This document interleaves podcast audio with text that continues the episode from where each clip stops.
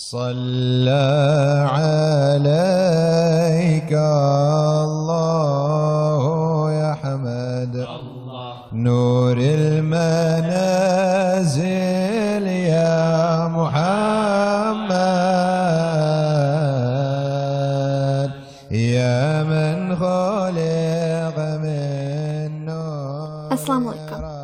As I begin my own spiritual journey, I want to hear from those who have taken this path before me. This podcast focuses on them and listening to their stories uninterrupted. My name is Hebah Masood, and I invite you to reflect on the trajectories of their lives and the guidance and blessings provided by Allah subhanahu wa ta'ala along that journey. Before moving to New Jersey, I looked into the Muslim community here and the Center for Islamic Life at Rutgers University. Long story short, my Javed Nana in Chicago knew of Imam Kaiser Aslam, the chaplain at CILRU, through Kaiser's father. Had also recently given a khutbah at my old local masjid, Islamic Foundation. I reached out to Imam Kaiser before the school year, and even though he was just returning from Hajj, he responded right away. CILRU, which is literally a house, has been a cozy and welcoming home away from home this past year. Last winter, I went on a blessed trip with Imam Kaiser and other Rutgers students on my first Umrah. This year, CILRU is planning a trip that I'm also hoping to go on to Jerusalem. It's supposed to be the first of its kind, organized for Muslim university students. In this episode, Imam Kaiser talks about his spiritual journey, the path to chaplaincy, and using vacations to squeeze in Islamic classes in amazing locales around the world.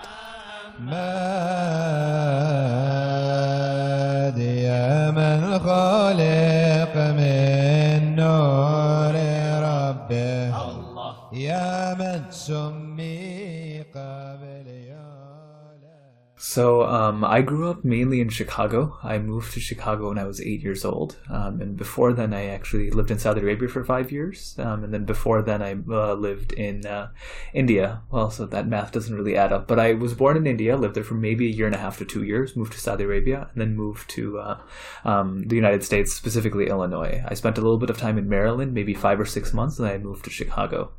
And uh, one thing I can just remember about kind of my spiritual path or my spiritual journey, specifically starting with um, my earliest memories of like religion, um, was feeling a very big difference between how my family used to practice in Saudi Arabia versus how they practiced when we eventually moved to Chicago. Um, and uh, the major difference was actually we practiced quite a bit more when we moved to the United States when we were in Saudi, of course, everyone went to prayer, and whenever you could, you went to Salah. I remember Jum'ah, but I don't remember actually understanding any of it. I think part of that had to do with because I was in Saudi Arabia and everything was in Arabic. Um, and the other part does have to do with there is an uh, a more personalized or more subjective experience to um, spirituality in America versus um, uh, in a Muslim country, and I think I was starting to feel that from uh, from then. I felt like I before I would practice, I would pray, I would make dua. I actually have a really funny story of when I was uh, maybe four or five years old, and I um, made dua at the Kaaba, and uh, like almost like a miraculous thing happened. Um, so I do remember that. But in terms of my actual relationship with Allah Subhanahu wa Taala, I don't think it really started to develop in a in a very palpable way until I moved and started forming a community within the United States here. And early on, that's exactly what it was. It started with the family, where we lived in a community in which they weren't that many Muslims, so my earliest memories are praying Maghrib together and my mother opening up her hadith book. Um, and specifically, she would read from this book called Adab Zindagi, which was written by Maulana Yusuf Islahi, who I've, I've, met many times. And every day we'd go over another kind of section. Um, but it started from the family and it very quickly turned into a communal um, relationship. Um, uh, like my the most impactful things to my uh, development would have been my friends uh, when I started attending Sunday school and eventually when I started uh, attending a youth group that I would find that a lot of my uh, highs and lows in terms of my iman were very much linked to how often I had seen this uh, religious community as it was growing. You talked about this moment of making the Kaaba um, as a four or five year old and something mm-hmm. kind of miraculous happened. What happened? So, um, when I was four, I lived in Saudi Arabia and um, my parents always described me as a very rambunctious uh, child, um, and I now have a three-year-old, so I think I know what I'm ta- what they're talking about because she's crazy and drives me up the wall in a good way, alhamdulillah. But one thing I remember particularly is we would go to Umrah once a month, and um, this was back before all the hotels and everything really existed uh, around uh, around the haram. Some of my earliest memories are actually running up to the Kaaba. Um, and just like hanging out there, putting my forehead on the Kaaba, feeling the marble on the floor. And I even remember once particularly that this woman picked me up and made me kiss the black stone. Um, so like some of my fondest and earliest memories are actually of the of the haram um, in that time. But one that sticks out more than anything else is we were going on the way to uh, to the haram. We lived in Jeddah, and Jeddah is about an hour, an hour and ten minute drive uh, uh, from Mecca. And while we're going, um, I had seen a water gun that my cousin had, which was just awesome. It was like a dolphin water gun, and for a four-year-old, that's like the big four, maybe five-year-old, that's the best thing to have. It looked like a dolphin. You pressed it, and like water came out. It was so cool. And uh, I have been begging my parents for this for like a week, but we hadn't really left the house. So we're now driving over to to Mecca, and on the way there's a store called Watani, and in this store I know that's where the water gun is. And so we're driving, and uh, and it's like a little bit early, before the Dhuhr, so probably at like 10, 11 a.m. or something. And I'm like, look, the store is there. We're gonna go get it. And my mom goes, no, um, we'll get it on the way back. We normally returned way after Isha because we'd pray as many prayers, of course, as we could um, in, in, in Mecca, in Masjid al-Haram. So that was her intention. And this story is kind of one of those stories where like your parents tell you a lot of it and you just have bits and pieces of the memory.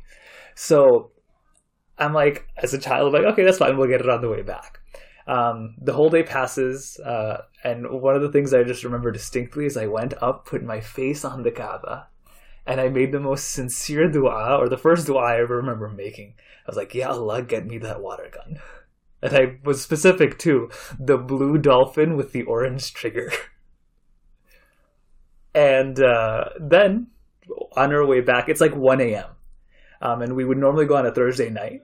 So we're heading back now. It's 1 a.m. My mother claims that as soon as we were passing the store, I magically woke up and I pointed towards the store. I'm like, look, it's there. And to to which she said she says it's closed.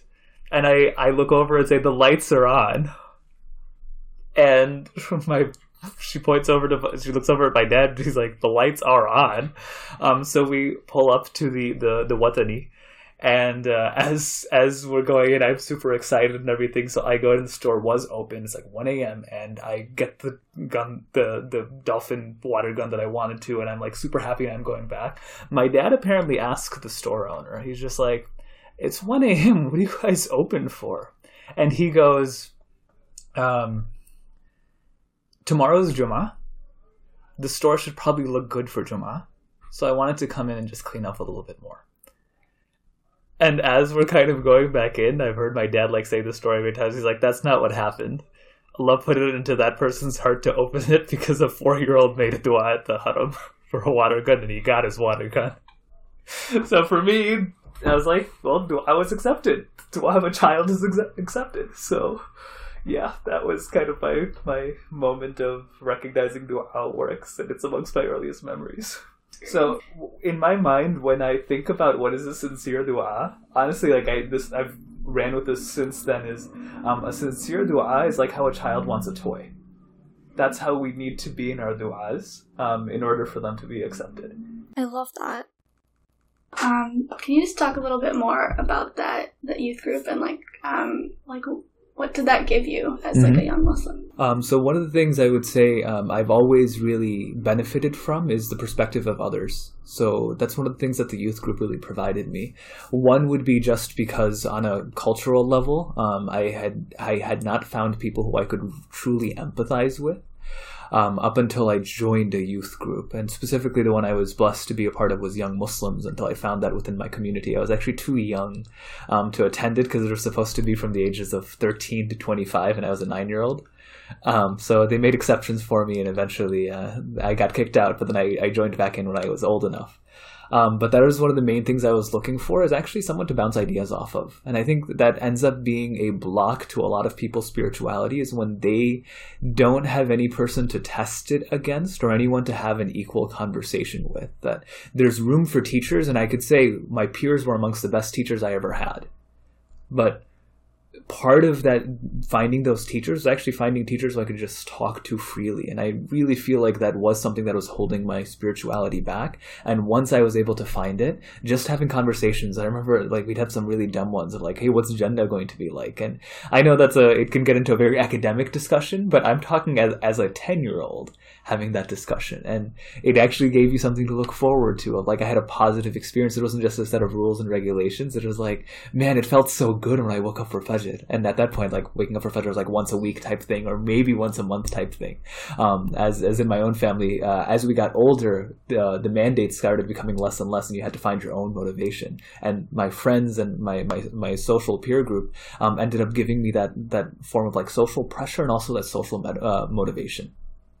Can you talk a bit about, for some people that don't know what Young Muslims is, they do like a wide variety of work. Um, yeah, so Young Muslims is a national organization, though sometimes people don't experience it as a national organization of uh, um, of young people who quite literally try to do two things. One is create an environment in which it's okay to be Muslim and practice Islam and to kind of be imperfect about their faith and developing into their faith in, in these local communities. Um, and the other is for those that end up actually wanting to do something with their faith or wanting to pursue some sort of activism with their faith, providing that leadership development so that they have a organized method that they're going to be continuing on from. So those are the two like goals of Young Muslims. And the way it works is, um, I believe there's like 45 or 50 chapters now across the country um, and they're in, in most of the major cities across uh, the United States. But it's it's groups of young people who take their faith seriously and want to create an environment. It's usually once a week um, uh, within a local masjid. Some places do it out of like a like a local library, but it's once a week that they come together in order to um, create an environment in which practicing Islam becomes practical. And on the other front is when they take that seriously enough to provide a leadership track in order for them to develop into activists that are very much grounded uh, by their Muslim identity. So, where did your journey go from there? Um, I'm assuming that kind of went into your university years, but it did. It did. So, one thing I can say is um, so when I was very young, I was I was fortunate enough to have good company where we could develop um, uh, into our Muslim identities on our own terms, and I think that was very important.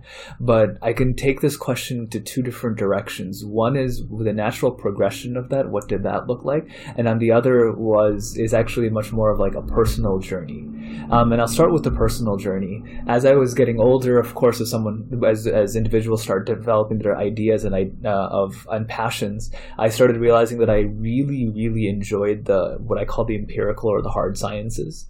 Um, so this led to like what my undergrad major eventually became, which was uh, um, uh, a major in uh, biology with a focus in physics, or a double major in physics and biology, however you want to say it, with a minor in chemistry. Um, and I added a minor in art just to be fun. Um, but it, it was a very hard sciences type of major. And this started much before, of course, I chose it in college. I started finding myself in high school also gearing towards this.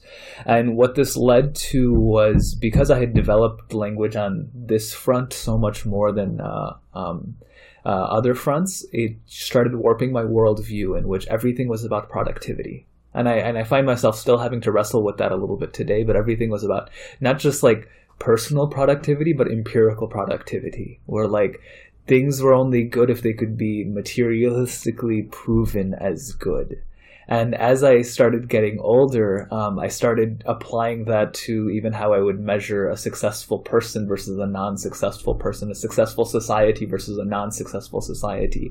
It was the successful society was the one that progressed technologically more, was the one that produced more, um, and that had a uh, um, a natural, in my opinion, ceiling, and that's that's what t- actually tend that caused almost a faith crisis for me um, in late high school, early college, and that was that I started really looking into it, and I was like, I don't see a purpose of just continuous productivity in the empirical sense of if we do become technologically better does technology actually make people happy um, the if if something is the, the most scientific discovery, not that I would say uh, contrary to it that we should that we should be a society or we should be people who are against scientific progress, but does it actually bring about happiness or fulfillment of life?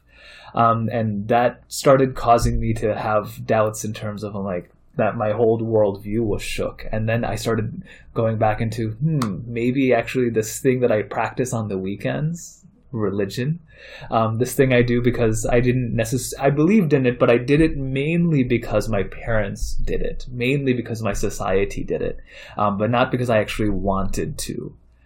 I started looking back into it. I'm like, oh my gosh, this was it the whole time. This was supposed to be what makes someone have a fulfilled life that actually fulfill that actually um, gets into the core of like what it means to be a human being and how a human being actually feels whole.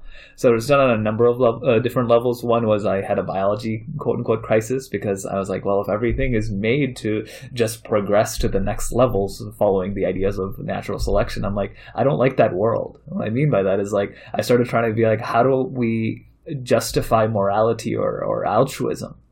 and that that caused me to be like, well, no, those those are weaknesses, and I'm like, I don't like the world that that leads to, um, because what we're talking about is like terrible social Darwinism, um, in which you just let the weak die, you let those with dis- disabilities die, and even you let those that aren't intelligent just die because we want to get to this progressed state. And I thought that was just a terrible society to be a part of. And I started thinking, and the eventual conclusion, without making a long story short, was that no, no, no, our education, our morals come from a different source and that actually leads to a lot of where my worldview comes from is that no Allah subhanahu wa ta'ala the point of wahi is actually to take us away from some of these natural conclusions that our biology might point us toward. That Allah intervenes and Allah actually gave Adam or the first human civilization and, edu- and education um, so that Adam doesn't just fall into this survival of the fittest type of mentality, the selfishness, actually is able to bring him higher than that, bring him to a higher state of consciousness and a higher level of intelligence and morality. Um, and that that suddenly gave me like a purpose. I'm like, Subhanallah, that's what Wahi is here to do and that kind of set me off. And like i need to understand how this now works. And that led me to eventually um, change my major from um, from well not necessarily change my major because i still graduated my undergrad with physics and biology. Um, but eventually when i started pursuing my master's i did it in islamic studies because i really had to understand now this other style of, of um, human productivity in terms of uh, spiritual productivity. Um, how how is it shaped civilization? And i need to learn more about it because this side of my brain was way too developed. Um, so that that led me to eventually pursue an education in this, and of course also personally to uh, pursue this side a little bit more, because um, I had developed. I could describe literally like the refraction of, of, of sunlight before it reaches into your eyeballs, um, with so many different theorems, but I couldn't tell you what motivated a human being and uh, that's why I, I, I, realized I was completely imbalanced. And in order to bring some of that balance back, um, I, I, jumped into studying theology and I jumped into studying um, uh, ibadah or, or like how we worship Allah subhanahu wa ta'ala and what our relationship really looks like. And I think that brought me that, that balance that I was looking for. Uh, so we'll definitely come back to your master's because that's important. But um, I just want to shift gears for a second to make sure we don't miss this. Um, but the two of us have talked about before um, how while you were in Chicago, you took classes with Sheikh Amin at Dar al Qasim. And can you just talk a little bit about him and, and, his impact on you? So I grew up in the Islamic Foundation School community um, in Villa Park, and Sheikh Amin, when I was much younger, used to give khutbas every now and then. And Sheikh Amin um, is a very interesting figure.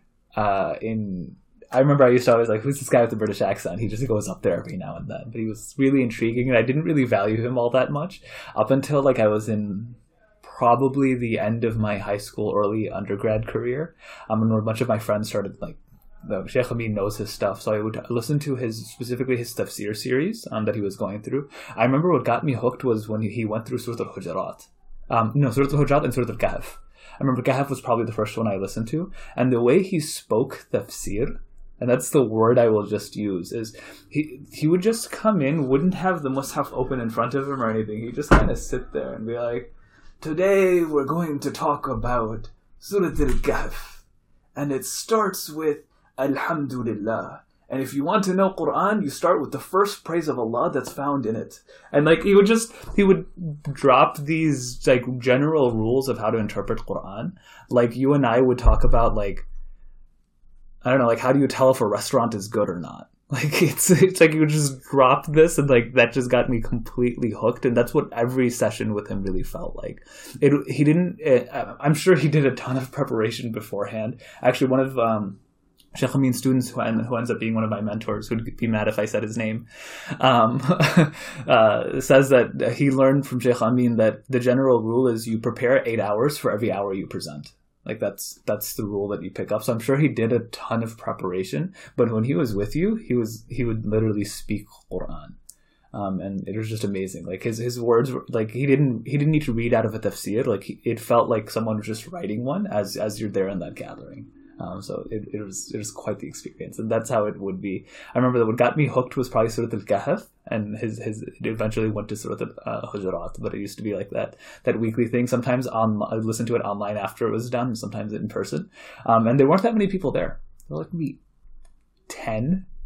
Um, so it was quite the experience, alhamdulillah. Um, so just switching back now, uh, did you start your master's right after your undergrad? I took uh, one gap year, um, and I one of the things I say about that gap year is um, I think I learned more in that gap year. Um, even though it was a pause to my uh, education, it was a a, a, huge um, what's the word I'm looking for? But a huge boost to my learning. So I had to put my education on pause in order to boost my learning. Um, but I took a gap year in which I was the national coordinator of Young Muslims. I did a two year term, so in my senior year of my undergrad and then in my gap year. And then uh, uh, I was interviewing at different um, uh, Islamic studies programs. And eventually, after that gap year, I went into uh, um, a master's in Islamic studies at the Hartford Seminary. Can you talk a little bit about your thesis there? Sure. Very early on in my uh, um, master's program, I had a professor who constantly would be asking me, "What's your thesis going to be on?" And um, I knew it in the back of my head, but I had like three or four other ideas that I wanted to uh, to play around with. But I had been tasked by uh, uh in Young Muslims actually to come up with a curriculum for that the leadership of like if if they're going to be young leaders who are going to be inheriting actually all of these Muslim organizations um, and all of these masajids all across the country, what education should they have? And that was a question that bothered me quite a bit. And I was like, you know what, might as well just turn this into my thesis. Um, so my thesis is on uh, um, Islamic literacy for undergraduate Muslim Americans. It's what does the average um, uh, Muslim American growing up need to be to be literate in the Islamic sciences? Um, so that they could practice confidently, so they could talk about their faith with some level of, of uh, authenticity, um, and so that they could propagate it as a practice that they continue throughout their lives and eventually when they start raising their families and communities as well, so that it, it, it's a little bit further than just what they need. Um, so that's what I eventually ended up doing my uh, master's thesis on. Um, and it, it, continues to evolve to this day as I would say, my, as I use it in a very practical level as I'm a chaplain at Rutgers Rutgers or at Chaplain at the previous institutions I used to be at of how am I going to now teach Islam um, to young uh, undergrads and grad students. and um, so I know you've studied uh, overseas for a bit. How does that fit into yeah. all this? Um, so one of the things I, I, I, oftentimes tell young people who are um, contemplating jumping into the Islamic sciences is there's a lot of local resources. There really are, and it is a good idea to exhaust them. Um, and most people never get to the point of exhausting them. The amount of local shuyukh that we have, where you can get almost a full-on like Ivy League um, Islamic education, exists right here within the United States. So you don't need to travel but I still recommend that they travel. Um, and the reason I say that is, uh, yeah, it's traveling just expands your horizons. And I was very lucky that actually right out of high school, um, I had an opportunity to go and study Arabic and Quran um, at uh, um, uh, in Egypt, in, in Cairo, and specifically at Markaz Fajr, which is kind of like this international division of Azhar University, in which students that didn't know Arabic would go through a couple of different schools, and Markaz Fajr was one of them. So, and uh, I had an opportunity to study uh, Arabic and then eventually tafsir with um, who at that time was a dean of the Azhar University, um, uh, um, Sheikh Ibrahim Najam. And uh, so I, I, studied abroad the first time in Egypt back when I was right out of high school. Um, I actually didn't attend my high school graduation. My mother is still mad at me to this day that I, she didn't get to walk my graduation, but I let her walk my under. would Not let her. Alhamdulillah, I had her grow with me on my undergrad and my uh, um, master's uh, graduation. But uh, so that was straight out of high school. And then anytime I had a gap year, like I mentioned, I had like a little bit of time, I would go abroad and study somewhere. So when I had finished my undergrad, I went to Turkey studied there for a few weeks. Um, when I had uh, January off in my master's program, I went and studied in Oman for a little bit. Um, when I had a couple of weeks off, right as soon as I got married, I went to Jordan and I studied in Jordan uh, for a little bit. Um, and then I went to Istanbul University when a friend of mine had tickets just to go to Istanbul for two weeks. So we went, um, and I studied there for a little bit. So that's how this has really ended up being. Is anytime I get an opportunity to travel somewhere, I always enroll in local university's classes. So it's been Sultan Qaboos University, Al Amana Center in Oman, Istanbul University in Turkey, um, in Jordan, just with uh, with teachers who who teach at Maqasid. well, that's definitely very unique to go to all these different places. And that's what that's what I recommend is when you're there, use it as a learning opportunity because not all learning is the type of things that you get a degree for. Um, and to be honest, like those were super impactful, even though they were like sometimes a week or two weeks at a time, sometimes a month, sometimes a summer at a time. But they you tend to pick up quite a lot in those type of intensive programs. Can you just talk a bit about like what the differences between the communities and the teachers and like just being there what was the differences and what kind of stood out to you? Hmm. Um a lot of what what stood out i don't know if it has as much to do with the location that i studied or the topic that i studied. Um, so one thing I can say is when I studied in Oman, I specifically went there for like an interfaith program that's offered through the RCA, the Reformed Church of America. Um, and through, but while we were there, we decided that we were going to study a little bit of fiqh as well. Um, but we it was interesting because we were in Oman. Oman is a generally Ibadi population. It's a sect of Islam that is very very specific to Oman. A little bit um, uh, uh, some spaces in, in Yemen and some spaces in North Africa, but it's a very small sect of Islam. But we studied Shafi fiqh there which again would be kind of odd, and that's because majority of the teachers that teach in um, within Oman end up being a, a Shafi. But we studied in the desert, so we literally were in the Mana desert, um, living there for two weeks, um, and uh, we we studied fiqh, and that was such a unique experience because first, most of what we would have been distracted with, with was completely gone. Um, you saw the same group of people because there were maybe like fifteen of us in total in that little village.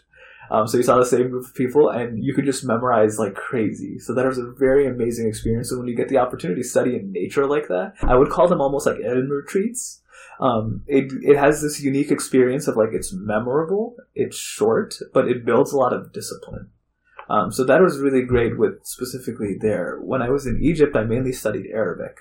Um, in Arabic, um, I benefited again from having uh, four close friends of mine. Actually, one of them was my brother. Um, so three friends and my brother.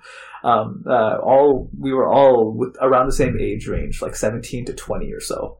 Um, and uh, we studied Arabic. And studying Arabic and Quran had its unique kind of taste too, in which you're literally studying Arabic, which at many points ends up being like studying math because you're just sitting there and like memorizing charts. That's not how most people study math, but memorizing charts, memorizing equations of how sentences are put together. Um, and uh, it, it seems very repetitive, but we break up the repetition by studying tafsir and like, hey, look, we learned this. Let's quickly do the i'rab of these verses together. Um, and that has a very almost like intellectual component to it. Versus when we were studying things like fiqh, there wasn't as much of an intellectual um, uh, component to it. There tended to be a very practical aspect of how am I going to use this. But when you're studying something like Arabic, there's an intellectual type of growth. Um, and the reason I mentioned that is even though I was in Egypt, even though I was uh, uh, studying Quran and studying Arabic, that was amongst the most spiritually uh, um, that like a, a, moment that my spirituality deteriorated almost the most in my in my life, even though I was studying Arabic. Um, but versus when I went and I studied uh, when I was studied after I got married, um, I always had a partner that I could kind of bounce that information off from. And at that point, what we were studying was things like the Tazkiyat an-Nafs. Um, and those studies tended to be a lot more like reflective in nature. And um, if anything what i used to try to look after more was like i need more of that intellectual stimulation because a lot of this is just spiritual. A lot of this is like very much focused on like me fixing myself breaking myself down rebuilding myself up. Um, so i would oftentimes like that's what that would turn into. And there isn't there is a degree of, of losing balance on that end as well um, so I would say like each of the places I've studied, uh, maybe it with the content, maybe it had something to do with the space, but it has a different flavor to it. Um, and it's only once I like reflected and like reabsorbed it all afterwards um, that I, I felt some sort of like progress at, at a holistic level rather than falling on one extreme or the other. You mentioned that while you were studying Arabic and tafsir in Egypt, you had a bit of a spiritual low. Um, is that normal for students of knowledge, and how did you get out of it? Yeah. So um, when I was studying in Egypt, the first time I was studying, I was actually quite young. I was 17. And uh, I think that was the moment I realized how dependent my spirituality was to a community. And I thought that I'd be going and I'm learning Arabic, I'm learning fiqh, I'm learning, uh, uh, going to tafsir classes with um, an awesome teacher while we were down there. It was mainly with Sheikh Ibrahim Najm. Um, and I was definitely mentally engaged, but like Salah didn't feel as uh, significant as it usually does. Uh, when I would do like just things like adhkar, I didn't have the motivation to necessarily do it. Um, and I started realizing that uh, there are protective factors to our spirituality, and community ends up being a major part of that. And I was really lacking that, and that's something that people who get into serious study they find themselves alone. And it was just that realization type of moment that like, no, I need a community. I need my like. I used to attend youth groups. Um, I used to uh, go to functions with my family, go to prayer with my family, um, and that really held me down um, and and grounded me in terms of in or grounded isn't the proper word. I think it elevated um, uh, my my relationship with Allah Subhanahu wa Taala, and that was lost, and I had to supplement that. And the other thing I just have to mention is. Um, uh, this kind of relates to a, the, a moment in my life where I felt a huge spiritual high. Is um, when I was studying in Egypt, we didn't have too much time in nature. I was someone who grew up going to parks, going like t- taking hikes, these type of things, um, and I really realized that uh, not doing that for even a couple like two two to four weeks on end um, really took a toll in terms of like how much concentration I had in my salah, or how much when I said the name of Allah Subhanahu wa Taala that I truly appreciated it. Um, and the reason I, I say I, I, recognize that even more uh, after I left Egypt in my third year of my undergrad, um, I had an opportunity to do like a study abroad program in the Bahamas, where I was a, a research, uh, one of the, uh, the junior researchers, um, and particularly I was scuba diving maybe three, two to three times a day, collecting biodiversity data, and the the species I was actually studying were queen parrotfish, but without all the technical kind of jargon with marine, protected zones, non-protected zones, measuring the difference between the algae contents in, in the reefs. Um, I basically just was uh, looking at uh, coral reefs for four or five hours of the day, and I would just sit there and be like, subhanallah, like it would be bubbles, so you wouldn't really be able to hear me. But it was like such an iman high for me, um, where I could just spend hours there. And even in the morning when you're waking up, I we didn't uh, we actually didn't uh, step foot on land for like 16 days. We went to islands in order to collect other data. We have an awesome story about like um, almost getting my finger bitten off by an iguana, um, but. Uh, we would do that type of stuff, but we were generally in uh, in very non-inhabited areas. And even just watching the sunrise or spending time at sea, it was so spiritually rewarding. And I started realizing what my particular spiritual modalities are. Um, and that's, I respond a lot to community and I respond a lot to like spending time in nature. Um, that those seem to be uh, elements that uh, really preserve my connection to Allah subhanahu wa ta'ala. Um, it kind of feels weird to say this, but even more than even like learning uh, um, in, in a formal setting of some sort. And we had a few opportunities to study in nature, particularly in the desert. Um, you said that was really impactful because it forces you to have a certain level of discipline. Can you just expand on what you mean by that? Yeah. Um, so this was specifically actually in Oman. Um, in I forgot what year it was now. And all the years blend blend together. But while I was doing my masters, I had an opportunity to study in Oman for a month. Um, and of course, you take up an opportunity studying anywhere that you've never been before. Uh, that's just generally what I recommend people is don't let your education get in the way of your learning. Um, I had a break off, like one month off for school, and there's an opportunity to go study abroad. Take those opportunities. Whether it gives you credit or it doesn't, it, it, will help you. Um, so one particular part of the study through the Al Amana Center was we spent a, a week in the Mana Desert um, and it, it, was literally we were in the desert, and you had the option to kind of take classes with shuyukh, and we were specifically studying um, uh, Shafi fiqh. Um, but we spent time in the in the desert, And one thing is, it's just the desert, so there is something spiritual, just like the op- like my previous experience of being in in the water. This is a water of this is like an ocean of sand. Um, there's something just amazingly calming about that. That that that seems to encourage like more self reflection um, and uh, tries to make you understand like your space in all of this. So that was already really cool. But I think with the desert, what I realized specifically was the sensory deprivation that you uh, uh, experience in terms of like everything you see around you, and even like lack of like checking your phone all the time to see what's happening in the news and all that because there was no internet access either. Um, allows you to really remember like people's faces one of the things I can still do is if you asked me to like draw um, my teachers' faces that uh, or the people I met because we only met like ten people in that whole like two weeks or something, and those are the only faces you saw. I'd be able to give you like details and I'll, I'll sketch it out much more than if you asked me to now like draw someone you met yesterday. Um, so that's one thing is person to person interaction just seems so much more significant. Um, and also anything we were studying like our memories were significantly improved. I remember uh, some quran that i had memorized like that's not the, stu- the the quran that needs to be reviewed over and over again. It just it just stuck. Certain surahs just do that for certain people depending on if they got them naturally or not. Anything we memorize in that moment it just sticks um, and particularly, one of the other reasons I think that this was so significant was um, uh, the sleeping arrangements. For those of us that wanted to, we didn't have to sleep in tents. Like others had like these like cabin looking tents that they could go into, um, but then they offered for those of us that were feeling a little bit more brave um, that you could just sleep out in the night sky um, in, in the desert. And the desert it gets quite cold, so you'd get a bunch of sleeping bags and you'd kind of like pad yourself and be in like two or three at the same time in order to uh, kind of combat the cold. Um, but there are some cool aspects of that. One is we would put lighter fluid all around wherever we were going to sleep and we'd light it. Um, and the question is like, why would you do that? It's actually because scorpions hate the smell of lighter fluid. So that's why you would do that to stay away from scorpions and snakes and things. They wouldn't go around that area. So the more you know. Um, so that's what we would do. But the other thing is, we would literally fall asleep, and there's we're hundreds of about 150 to 200 miles away from like the closest thing that we would call even like a village.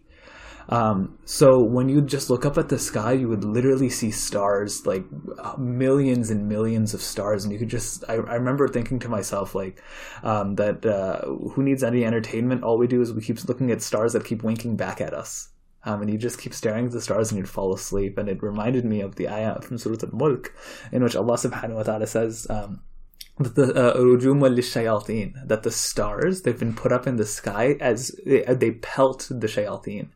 And I remember even thinking like anyone who has an ego, that's what they need to do when you go and you just stare at the wonders, the lights that Allah subhanahu wa ta'ala has put there, it feels as if your inner shayateen are being pelted, that you're they're just lowering themselves. Um, so you just stare at that and you just fall asleep. Um, and it was the most like fulfilling sleep ever, though when you'd wake up in the morning, you'd be super stiff because of how cold it was. Um, but it's still definitely worthwhile. So things like camping are really a part of our tradition that a lot of us just ignore and I, I think uh, spending some significant time in nature really like opens up these like doorways I would say um, uh, in terms of like our own personal growth. And you realize how much of um, your just uh, existence your relationship with Allah subhanahu wa ta'ala is very much linked to being appreciative of Allah's creation. And again this won't be the same for everyone. Some people might not respond to this as well as others um, but there are many different avenues. So these uh, trips did they influence your masters at all, like, or how? Mm-hmm. Probably quite a bit. Um, well, one thing is, I, I did uh, a master's um, in Islamic studies at the Hartford Seminary, um, which ends up being a unique place because I had looked into a lot of different spaces um, uh, of where I would study. And one of my requirements, as strange as this is going to sound, is like I wanted to be able to pray behind my teachers. Um, and anyone who's ever tried to look for institutions to study Islamic studies in, specifically like master's programs, um, will know that that becomes increasingly difficult um, uh, to do. So that was one of my requirements, and I, I authentically felt like I learned my tradition, not just uh, studies about my tradition, but I learned my actual tradition within the program itself. Though that wasn't the aim of a lot of the classes that I would be taking, because a lot of the classes were much more historically based, or much more sociology based. Um, like the sociology of religion or the effects that religion has had on a society rather than studying the actual religion itself. Um, but uh, so what the travels did is it provided a context for me. There were I had classmates who had never traveled um, uh, to any place in the Muslim world, so what they studied was purely theoretical. Um, I think many times I was able to apply it onto the sociology. This was also being a part of a Muslim community. So when someone tells me, when I'm learning about the history of how fiqh was put together, I'm like, aha, so that's why they argue so much about where to put their arms.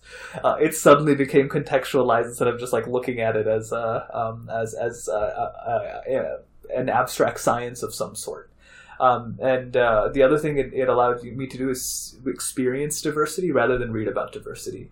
Um, though one of the amazing things about our tradition is that no matter where you go in the world, there will be a degree of um, um, I don't want to call it uniformity, but uh, a degree of unity in how the faith is practiced. But there is a lot of diversity when it comes to the intellectual trends and the social effects of our our, our um, uh, practices and to be able to experience that firsthand um, really changes the first the interest I had in the subject because I think I would have gotten bored um, if I if I couldn't see the practical effects. And the, on the other end, um, the the interest, but also it allows you to uh, approach it with humility because you realize there's so much more you don't understand. You couldn't just read it off as like, oh, I read it in the textbooks, I understand it. You're like, I read this in the textbook, but it still doesn't explain what I'm seeing. Um, so it allows you to approach the subject with a lot more humility. And so, um, following uh, your master's, did did you kind of decide to go into chaplaincy right away, or how did that decision come about? I had actually, um, I did not, even though I knew Hartford Seminary before going in was known for chaplaincy. Um, I'd never considered that I would take that route because when I was still considering Hartford Seminary, I was actually going on the PhD track, um, where either I would use it as even partly through the program, jump into a PhD program, or just use it as a way to get myself proficient enough to pursue a PhD in Islamic studies.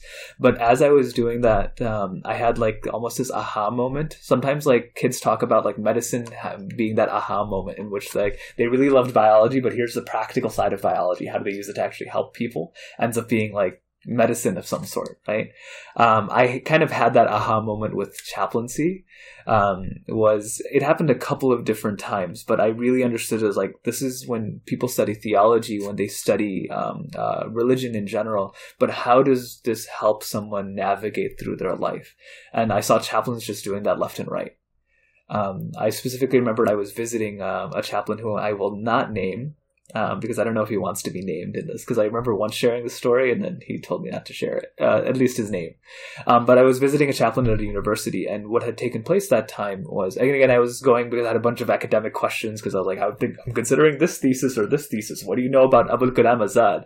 Um, because that's who I was going to do my thesis on.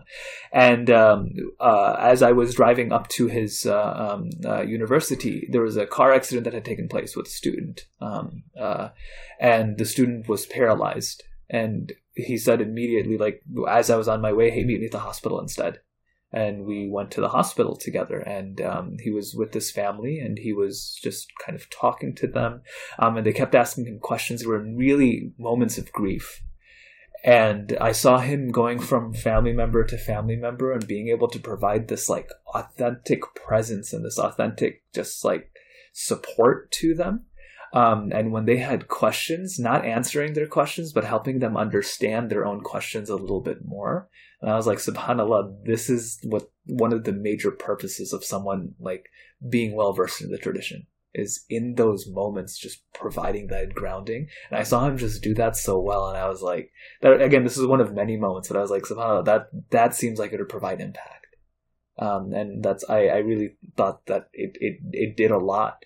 Um, so that was one reason. Another reason was as I was just being the the skeptic in me of like, okay, if, if I become if I end up doing a PhD and writing a book or talking about one specific subject or being really good at one specific subject, like what impact is that going to have? It does have an impact eventually, but what I saw from uh, uh, from Chaplain specifically at like the university setting or the prison setting is um, they influence the way people experience their tradition now uh, a, in a very real sense. There, um, and I, I thought that was just such a uh, scary responsibility, but more than a scary responsibility, I thought that was a necessary responsibility.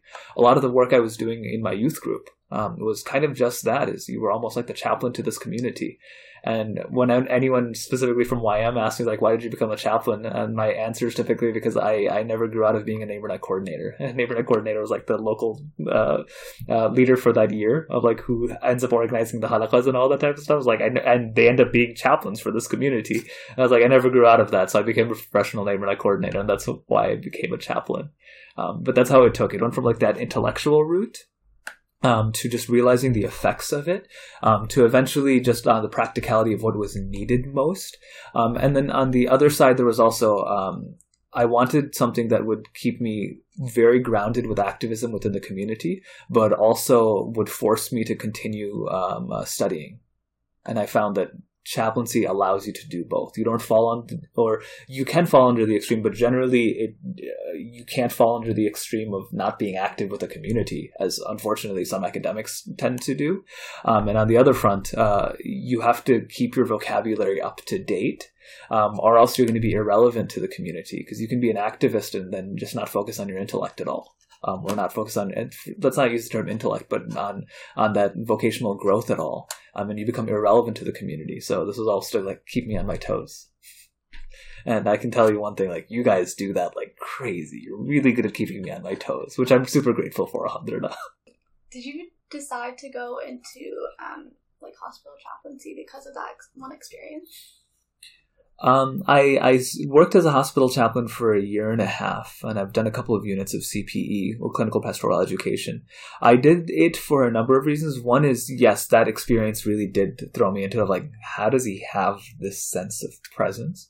Um, uh, so that was uh, that that was there, but I also intentionally did it because um, I knew that I did it for two reasons. One is because I personally needed it, um, and I wanted to experience it. And the second is, um, um, I know specifically, uh, uh, chaplaincy had a weird rap. I grew up in Chicago, um, and uh, Chicago has a lot of unique things associated with it. But one of the things I can say is, um, uh, of my peer group that was considering Islamic studies or going abroad to study um, uh, in in like a, uh, in, in like an Azhar or UMAE or some other um, institution or Medina, um, there was this understanding that like oh the chaplains they're like a weird bunch.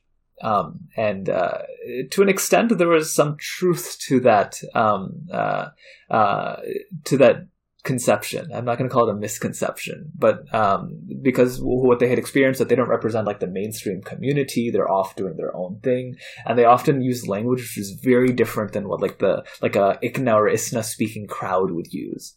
Um, so one of the things I wanted to make sure to do is experience as many aspects of chaplaincy as I could, um, so that either I could confirm or uh, um, kind of debunk some of these uh, myths um, and that's I. So I wanted to experience hospital chaplaincy. I wanted to experience prison chaplaincy. I wanted to experience uh, or campus chaplaincy and community chaplaincy, um, and military chaplaincy as well. Though I never actually practiced as a military chaplain, I have a, a very good friends who are within the military chaplaincy to see what the different flavors are, is so that I can almost advocate for them, or I could talk about the field with some degree of authenticity.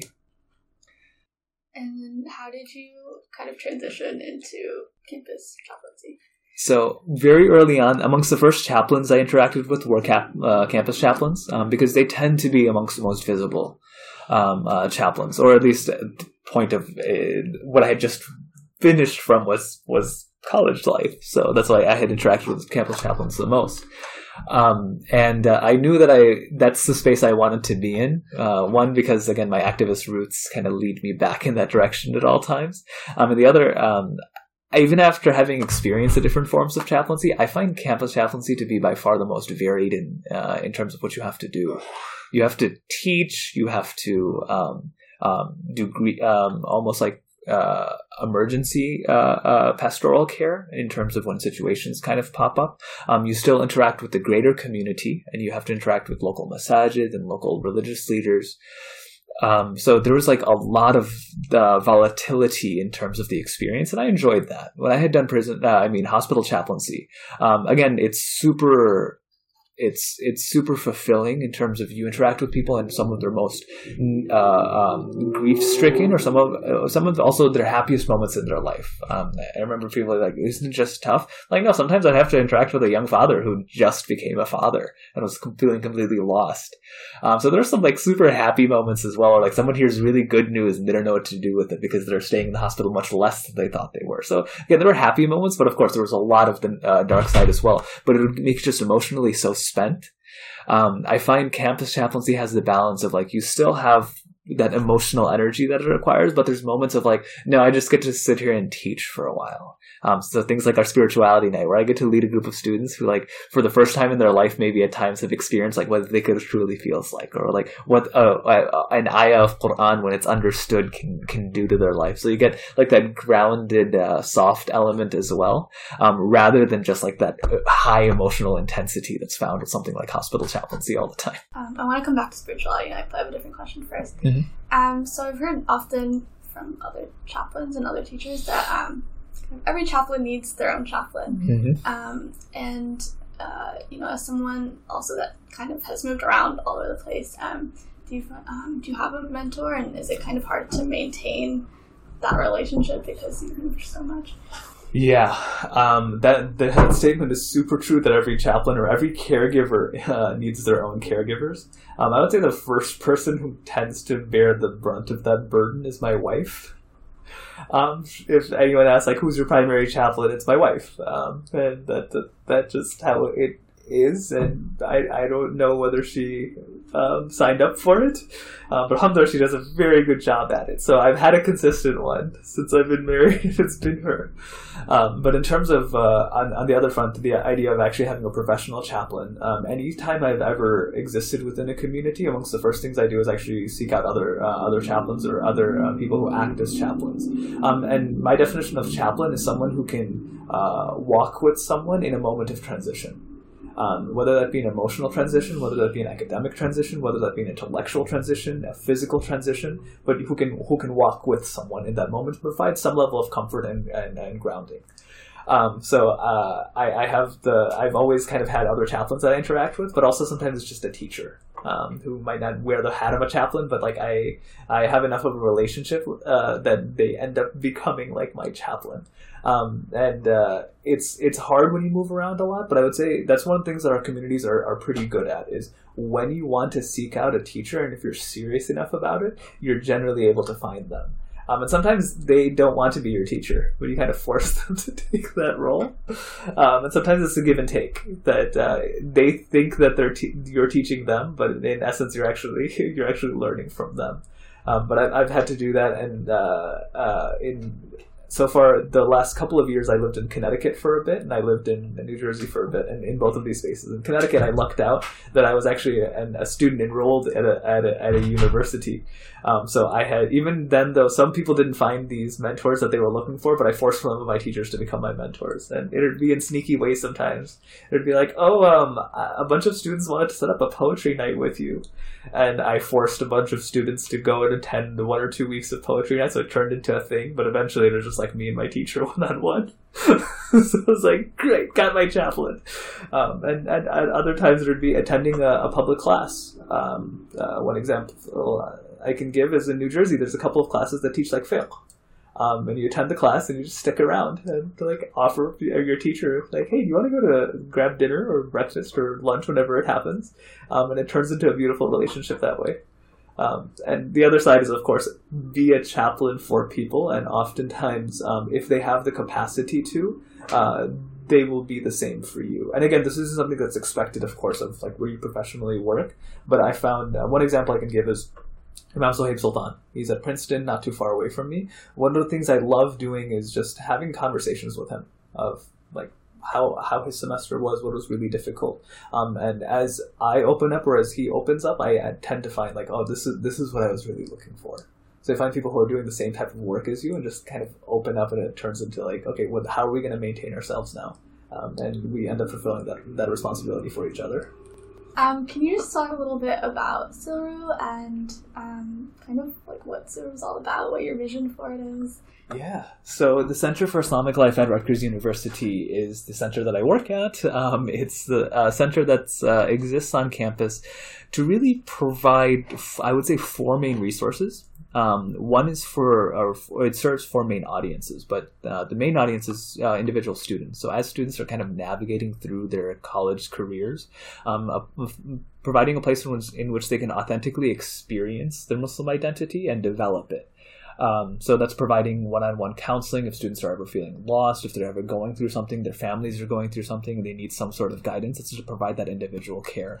Um, it exists to provide that care also to student organizations because student organizations are awesome and they fulfill a lot of cool niches within our community, um, but they need they need guidance at, at times. It's not fair to expect a bunch of 18 to 22 year olds to um, represent the faith of Islam on their campus and develop their own leadership and develop their own ways of providing emotional and spiritual support to each other as they navigate an Islamophobic environment. Like that's just that's just not fair. So providing um, uh, guidance to their leadership and also having a space in which if there are things that student organizations don't know or they want like um, professional presence to help with, um, we provide that. And some some of that is like creating an opportunity for students to go to Umrah. Like it's really hard for students to organize that. So we take that on. We're doing a Jerusalem trip this next year. So that's that second group is student organizations and collective students themselves, not just individuals, but collectively students.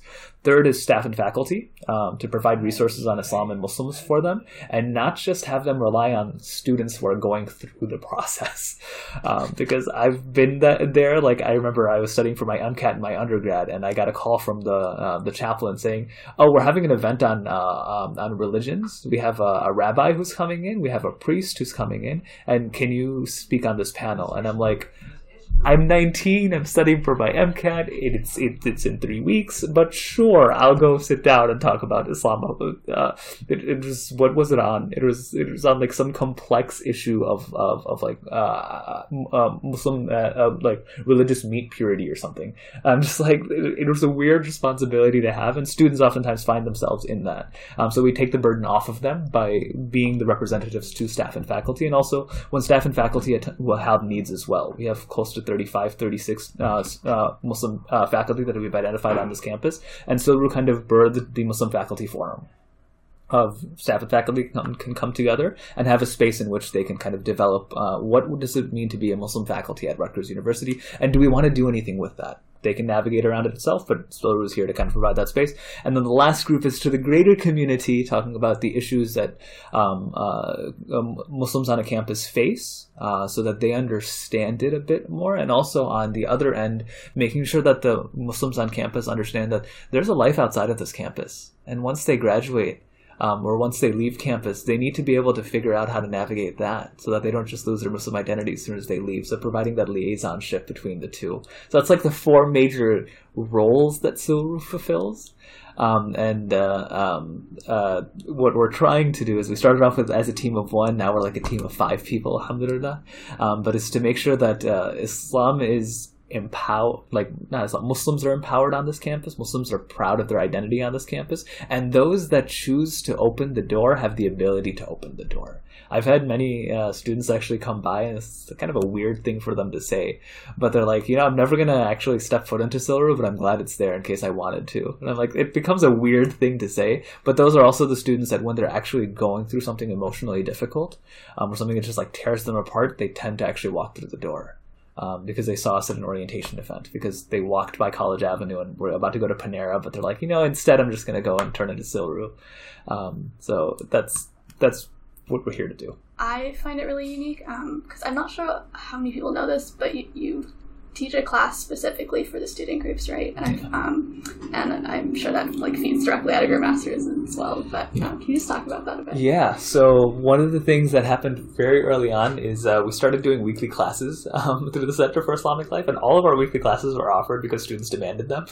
Because um, we're very, very cognizant with our programming because uh, to not impede on the uh, space or the I guess jurisdiction, if that's a word to use here, um, of the student organizations. We want the student organizations to flourish. We're not here to replace them. We're here to actually uh, provide them all the support they need to flourish. Um, so we were very light on the programming, but students had requested very early on that like, well, spirituality isn't really talked about in a systematic way. There is no academic development of someone semester to semester when they're here. Um, and one of the classes that they asked for was leadership development. They're like, okay, Muslim organizations, you're literally thrust into them, like into a leadership position, and you have no training. And sometimes people are expecting things of us when we never got trained on how to do it. So what we started offering is uh, Muslim leadership training classes. And what that is, is Muslims working in a group what is common vocabulary they need to know. So things like what does taking shura mean?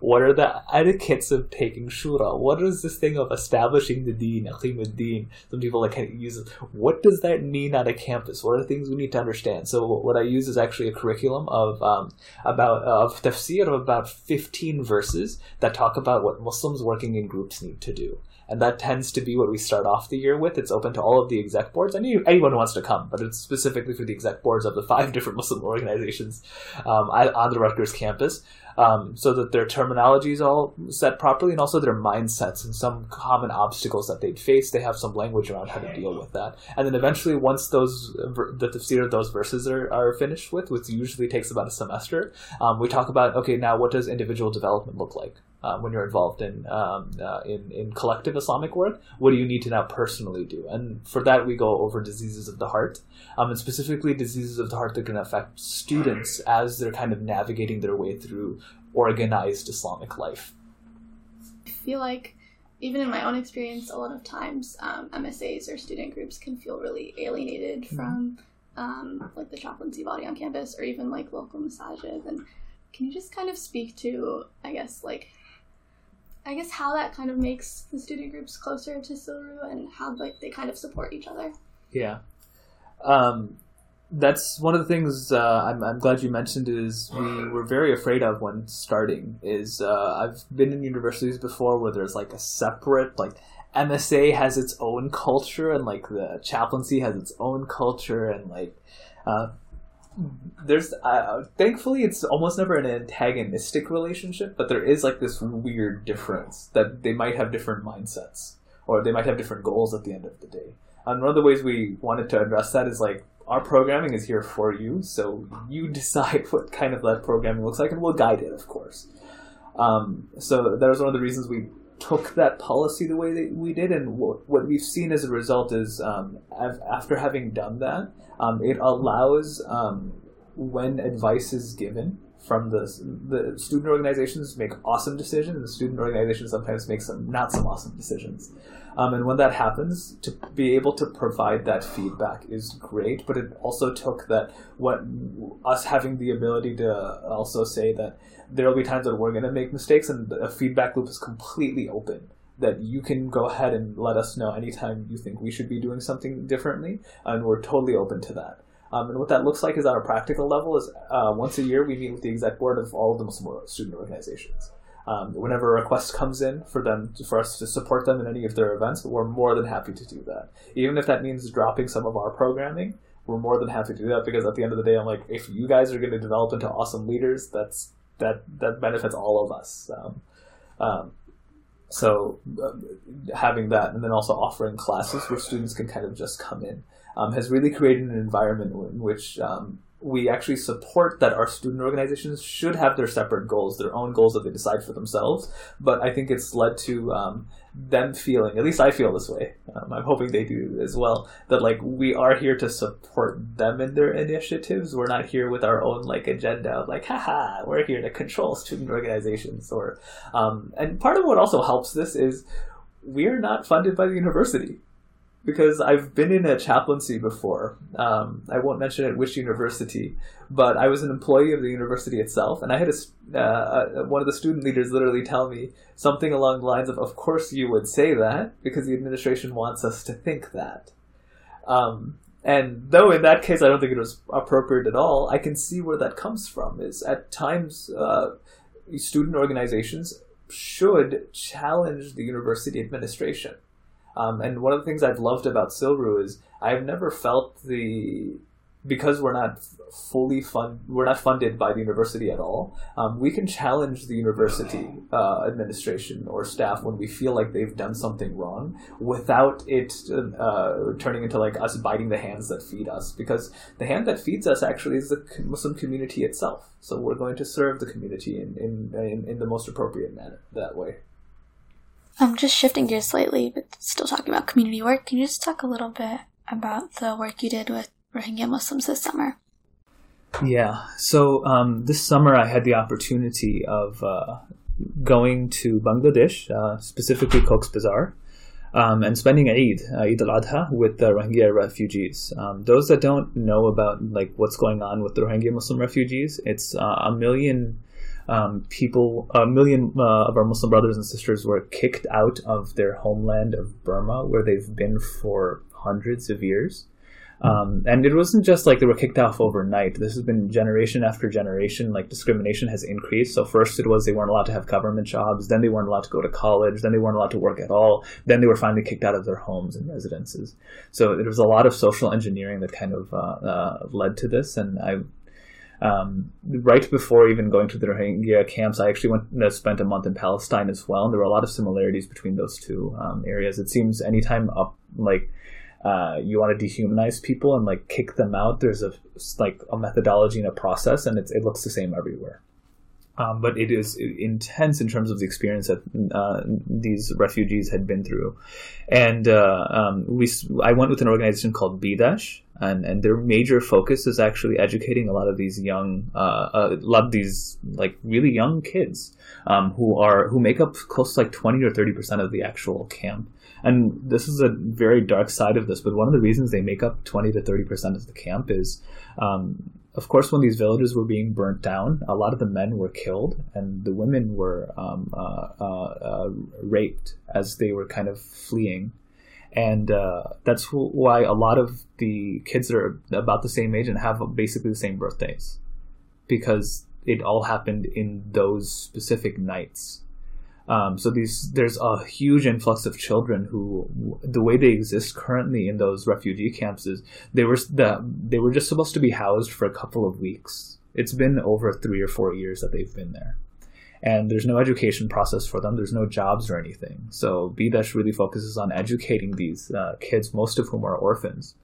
Um, and so that when they do, inshallah, make it back, and may Allah subhanahu wa ta'ala return them to a home with dignity. I mean, um, but when they do make it back, they're not so far behind in life already in terms of not being able to read and write, not even being able to have like basic skills or basic responsibilities of even like caring for their own food or helping cook, um, these type of lifestyle things. So that uh, BDASH is trying to give them at least those skills, so that inshallah, when that day comes, whether that's in uh, uh, uh back to Burma or in another country, uh, that they're somehow somehow competent.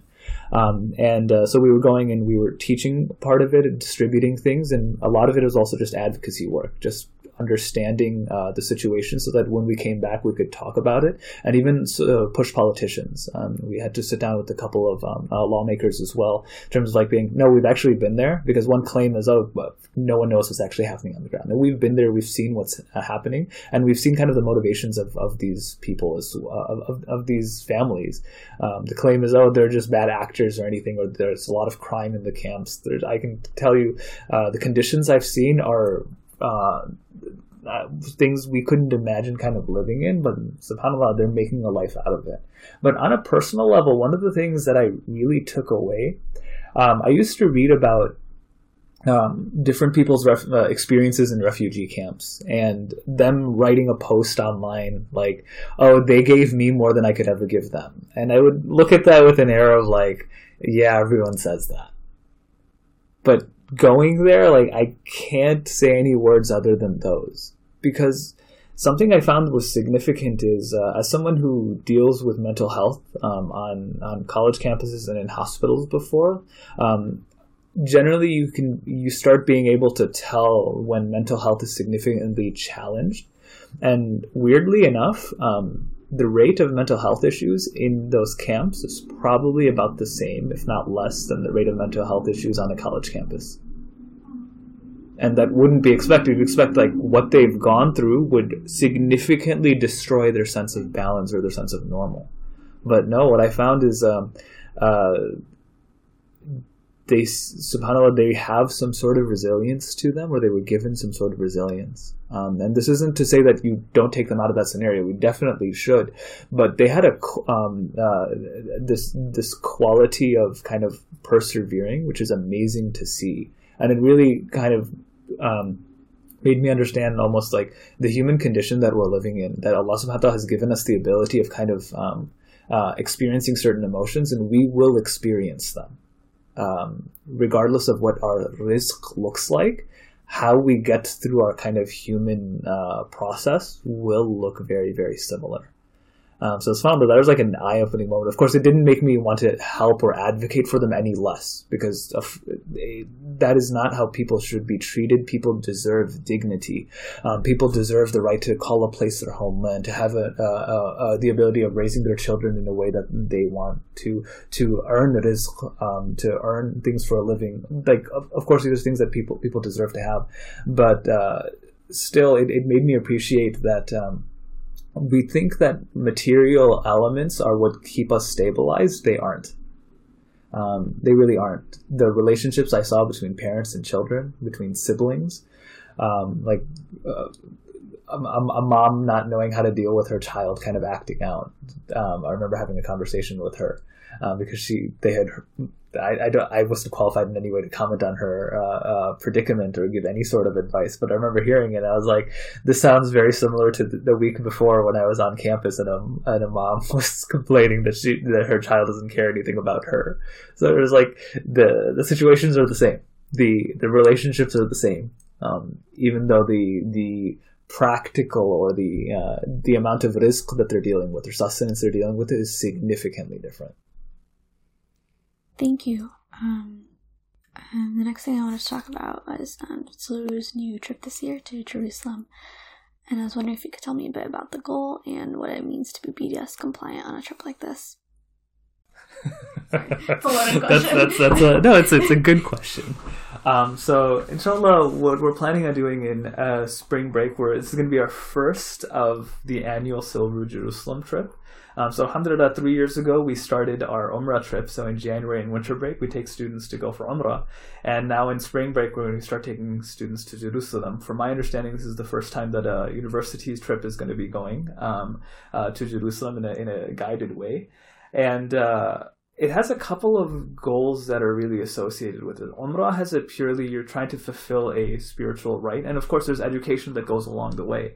Um, with this trip, what we're trying to do is, of course, see Masjid al Aqsa. There's a hadith of the Prophet ﷺ that um, uh, you don't make like a, a pilgrimage or a a, a, a rihla. Um, um I don't believe rihla was the term that's found in the hadith, but you don't make uh, a, a, journey to any place for a spiritual reason except for three. That's to vis- visit uh, Masjid al-Haram, uh, Masjid al-Prophet um, uh, um, um, uh, Medina, and uh, Al-Quds.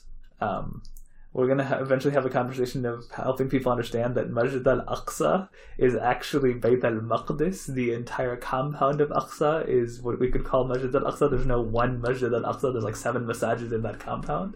Uh, but it's to take students there for that purpose, of course. But this trip's going to be a little bit different.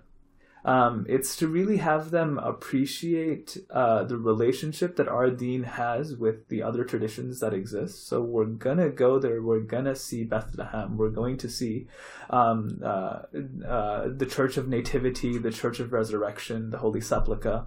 Um, we're gonna go see the Wailing Wall and try to appreciate um, how integrated our community or how much interaction our community has really had with other communities and how beautiful um, proper interaction looks like. Specifically, when you go to Bethlehem and Nazareth and you hear about, oh, when it's Christmas, all the volunteers are Muslim who help us uh, through this so that um, those that want to have a spiritual experience on that day can. So the Muslim community helps out and we rely on all the local masajid staff.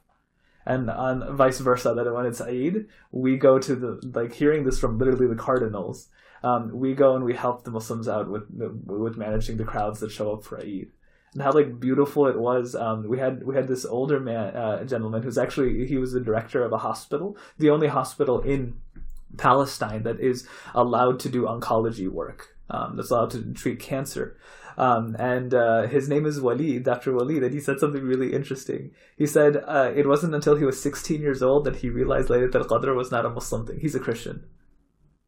He grew up Christian his entire life, but because of how often his community talked about Laylat al-Qadr, he thought it's just, it's just a, it's just a Christian thing. It's a thing that all faiths have. He's like, I didn't realize that it was specifically in the last 10 nights of Ramadan um, that that would ha- like just hearing that and hearing people who are who have just grown up with that um, i think changes the way we have our relationship with our own tradition and changes the narrative we have around um, like the israel palestine uh, conflict um, so part of this is just to allow people to have uh, an authentic experience of um, what is a place in which Muslim Christians and Jews have had meaningful interactions um, with each other. And inshallah, we're going to be going to a couple of cities within Palestine as well um, so that they could understand uh, the, the, the culture, of course, with the cities. Uh, an authentically Muslim space. Um, and also, one of my personal goals in this is to allow people to understand what farm life looks like because um, Palestine has this unique ability that the average person has like gardens um, and like the land is very fertile, so they actually grow things. And what difference does that make in the way they interact with land? The way that they interact with other people because there are people that uh, cultivate for a living. Um, so that's the type of stuff that I'm hoping uh, our students get an appreciation for, and of course, going to Masjid al-Aqsa, praying in Masjid al-Aqsa, um, and, and, really taking in everything that, uh, well, not everything, but some of what uh, Bayt al-Maqdis has to offer for them as well. Um, seeing where the Prophet ﷺ ascended uh, to Isra and Mi'raj, um, it's it's a it's a beautiful type of thing, and also the difference in preservation that's found within uh, uh, Masjid al-Aqsa, or I even said it within Bayt al-Maqdis, um, rather than the the two other harams. How Medina and how Mecca have been preserved is very different than how uh, Bayt al-Maqdis has been preserved.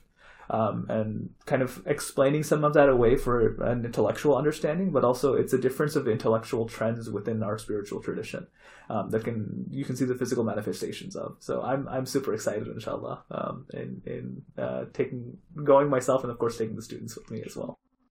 And oh, I forgot to answer the last part of your question was what does it mean for a trip to be BDS uh, BDS compliant? That means that when we will be going, uh, we will be uh, um, supporting Palestinian businesses and local Palestinian run efforts. So the hotels that we will be going in will not be supporting a the polity that is causing oppression. And that was like a very conscious decision I was sitting on. That was a, part. yeah, that was a very conscious decision because we wanted to go to this trip and allow people to have an authentic Muslim experience that they don't feel like they are morally um, somehow uh, sacrificing or uh, supporting a regime that they don't agree with. Um, so that was really important for us. And um, I have to just add this. Um, I want to also teach people how to authentically like be a tourist uh, not just like taking pictures in random places, but like authentically understanding the culture um, of of a uh, of a space that has so much uh, significance to them. So, uh, inshallah, part of what that is, is is not doing harm while you're there. So that's why we're BDS compliant, inshallah. Last question. I just wanted to end on a personal note. Um, I was hoping you could share your Istikhara marriage story. It's, it's one of my favorites. Yeah. Um, so my, I'm contemplating how much of this to share. I, I will actually share it, inshallah. Um, so uh, I I really started appreciating and understanding what istikhara meant in terms of like what it gives you.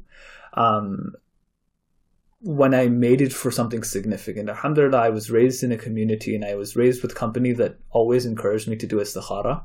And I was someone that did istikhara regu- relatively regularly. I'm talking like um, almost when I'm on campus, when people tell me about istikhara, I can just uh, assume the next thing is going to be if they're asking how to do istikhara that, you know, I'm thinking about getting married to someone.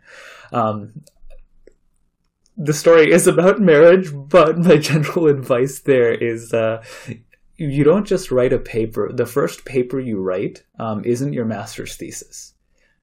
it takes a long time before you get there because it's a methodology that you develop. Istikhara is a methodology.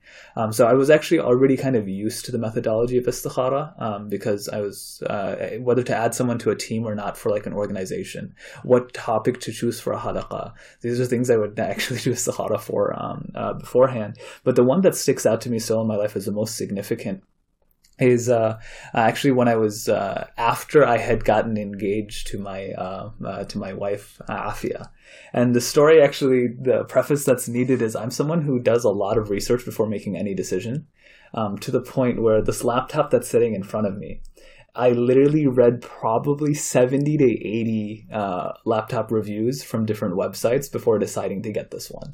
Um, it's a big process for me. Um, but when it came to actually who I was going to marry, the process moved very, very quickly.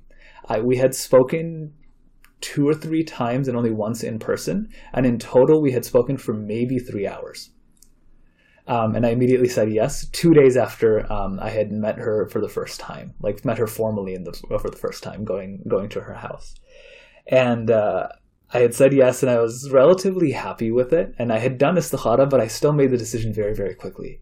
And then after the fact, I was beating myself up that like you spend more time deciding on what what bag to put your things in than you do than you did on on, um, on deciding who's going to who you're going to be spending the rest of your life with.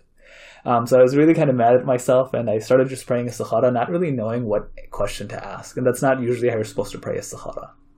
Um, but I ended up getting a dream. I know most people like want a dream, but they don't usually get that dream. I got a dream a couple of days later in which um, I was uh, on. There was a full moon. Um, and don't laugh at me because it sounds even when I say it out loud, this sounds so like boy bandish. It's weird.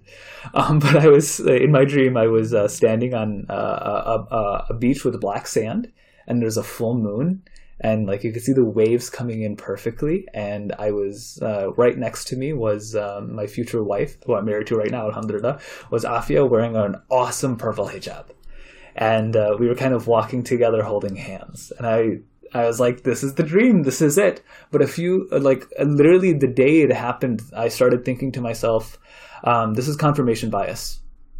I wanted a dream to confirm the decision I had already made. So this is exactly what's going on.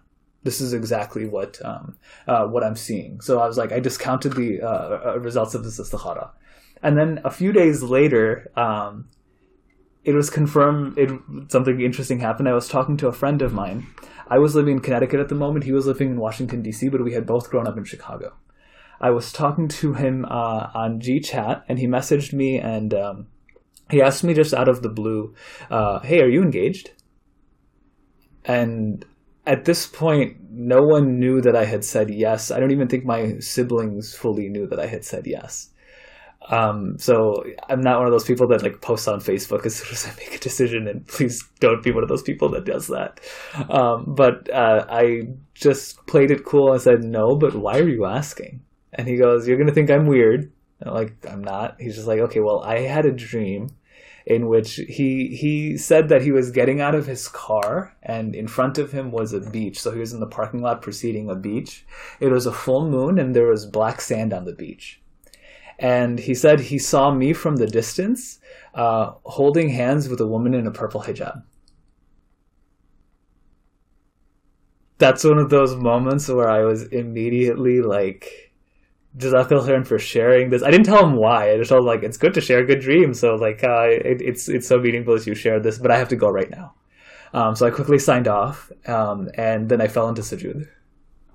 And like in, in almost tears, I was like, "That's that's what I needed." Um, my my mind had like intellectualized like confirmation bias so much that like I wasn't willing to accept the results, accept the first dream that I had gotten. What I needed was a dream from someone else. And uh, yeah, to me that's that's istikhara in a nutshell. Is it'll speak to you in a way that is particular to the way you process information. And for me, I didn't trust myself, so it came from someone else Thank you for sharing that. You're very welcome. Story. I love that story. Thank you so much for your time and all of your words of wisdom and, and for sharing your story. Jazakallah khair. You're very welcome. Um, I'm looking forward to how this turns out, inshallah. Assalamu alaikum wa rahmatullah. صلى عليك الله يا حمد نور المنازل يا